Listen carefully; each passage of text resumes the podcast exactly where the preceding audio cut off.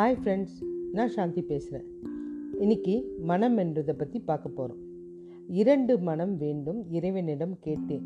நினைத்து வாழ ஒன்று மறந்து வாழ ஒன்று. கண்ணதாசனுடைய பாடல் வரி. இதில் இருக்கா மாதிரி நமக்கு கண்டிப்பாக ரெண்டு மனசு கிடைக்க போகிறதில்ல இருக்கிறது ஒரு மனசு தான். அதை நம்ம நல்லா பார்த்துக்கணும். மனன்றது சிந்தனை நோக்கம் உணர்ச்சி மன உறுதி கற்பனை இதோட வெளிப்பாடு தான் இதயத்தோட உணர்வு தான் மனம். மனம் வந்து இனிய நிகழ்வுகளை அசை போட வைக்கும்.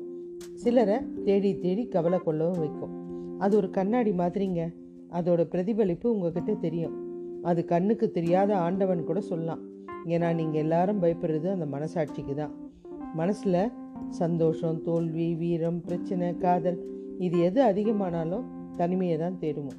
ஏன்னா மனசால் இதெல்லாம் அதிகப்படியாக தாங்கிக்க முடியாது. அதை கஷ்டப்படாமல் பார்த்துக்குங்க. உங்ககிட்ட தான் இருக்குது மனசில் அதிக கவலையை வைக்காதீங்க. வெடிச்சிடும் தூய்மைப்படுத்திக்கிட்டே இருங்க. அதுக்காக தவறான வழிகளை தேராதீங்க அது நிரந்தர தீர்வே கிடையாது. சிறு வயதில் யாராவது ஏதாவது உங்களை சொன்னால் உங்கள் மனசு வரைக்கும் எடுத்துகிட்டு போக மாட்டீங்க. அதனால் நீங்கள் மகிழ்ச்சியாக இருந்தீங்க. இப்போது உங்கள் பிரச்சனை மாத்திரம் இல்லாமல் எல்லார் பிரச்சனையும் எடுத்து சுமக்கிறீங்க. ஏன்? உங்களை பற்றியோ உங்கள் செயலை பற்றியோ யாராவது குறை சொன்னால் அதையே இருபத்தி நாலு மணி நேரம் அவன் அப்படி சொல்லிட்டானே நான் அப்படி தானா அப்படின்னு ஏன் உங்கள் நிம்மதியை இழக்கிறீங்க? உங்களை பற்றி அவனை விட உங்களுக்கு தானே நல்லா தெரியும். உங்களை ஏன் குறைவாக மதிப்பிடுறீங்க? அவன் என்ன சொல்லுவான்? இவன் என்ன சொல்லுவான்னு ஏன் பயப்படுறீங்க? உங்களை படைச்சவன் என்ன சொல்லுவான்னு பயந்து வாழ்ந்து பாருங்கள் ரொம்ப நல்லா இருக்கும். உங்கள் அனுமதி இல்லாமல் உங்கள் மனசில் யாரும் நுழைய முடியாது சேதப்படுத்தவும் முடியாது. ஒரே ஒரு நிமிஷம் உங்கள் மனசை அடக்கிறதுக்கு கண்ணை மூடி உங்கள் மனசை உற்று நோக்குங்களேன். அந்த ஒரு நிமிஷம் உங்கள் பேச்சை கேட்குறவங்க மனசு நிரந்தரமாக கேட்குமா கேட்காதா? சிந்தித்து செயல்படுங்கள். ஒரு நாட்டில் ஒரு அரசன். அவன் ரொம்ப சிறப்பாக ஆட்சி பண்ணிட்டு வரான். அவனுக்கு வாச்சா ஒரு அடிமை. அரசனை உள்ளங்கையில் வச்சு தாங்குறான். அரசன் தேவை எல்லாத்தையும் நிமிஷத்தில் பூர்த்தி பண்ணி தரான். இதனால் அரசனுக்கு ரொம்ப ரொம்ப சந்தோஷம்.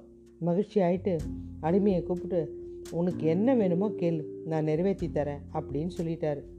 அவனும் கொஞ்சம் கூட யோசிக்காம நான் ஒரு நாள் நாட்டை ஆளணுங்க அனுமதி கொடுங்க அப்படின்னு சொல்லிட்டான்.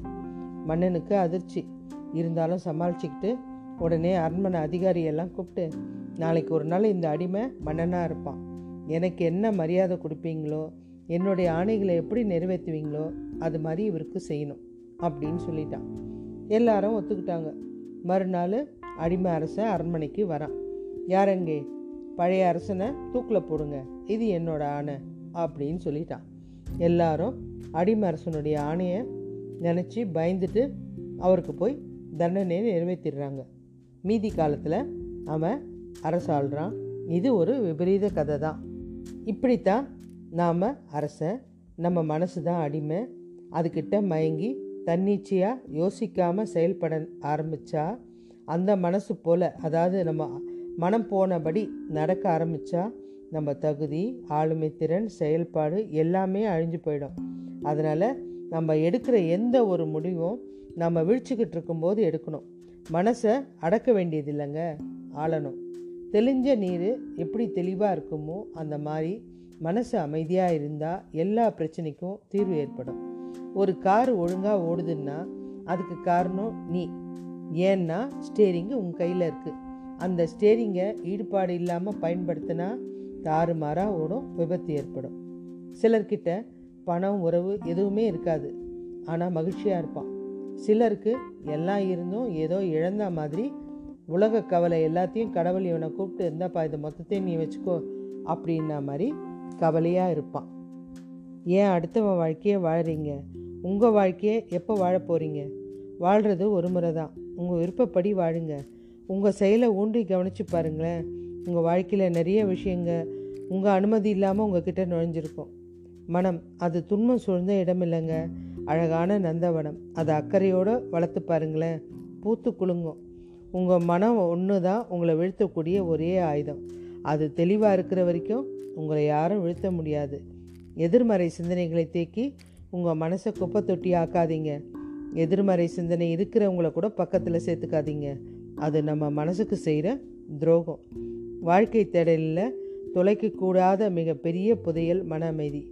நீ மன அமைதி பெற விரும்பினா பிறர் குறைகளை பார்க்கவே பார்க்காத. உன் குறைகளை மாத்திரம் பாரு. நம்ம பயம் எதிரிக்கு தைரியம். நம்ம அமைதி அவனுக்கு குழப்பம். குழப்பமாக இருக்கிறவன் எப்பவும் ஜெயிக்கிறதில்ல. மன அமைதிக்கு வழி விட்டுடுங்க இல்லைன்னா விலகி செல்லுங்க.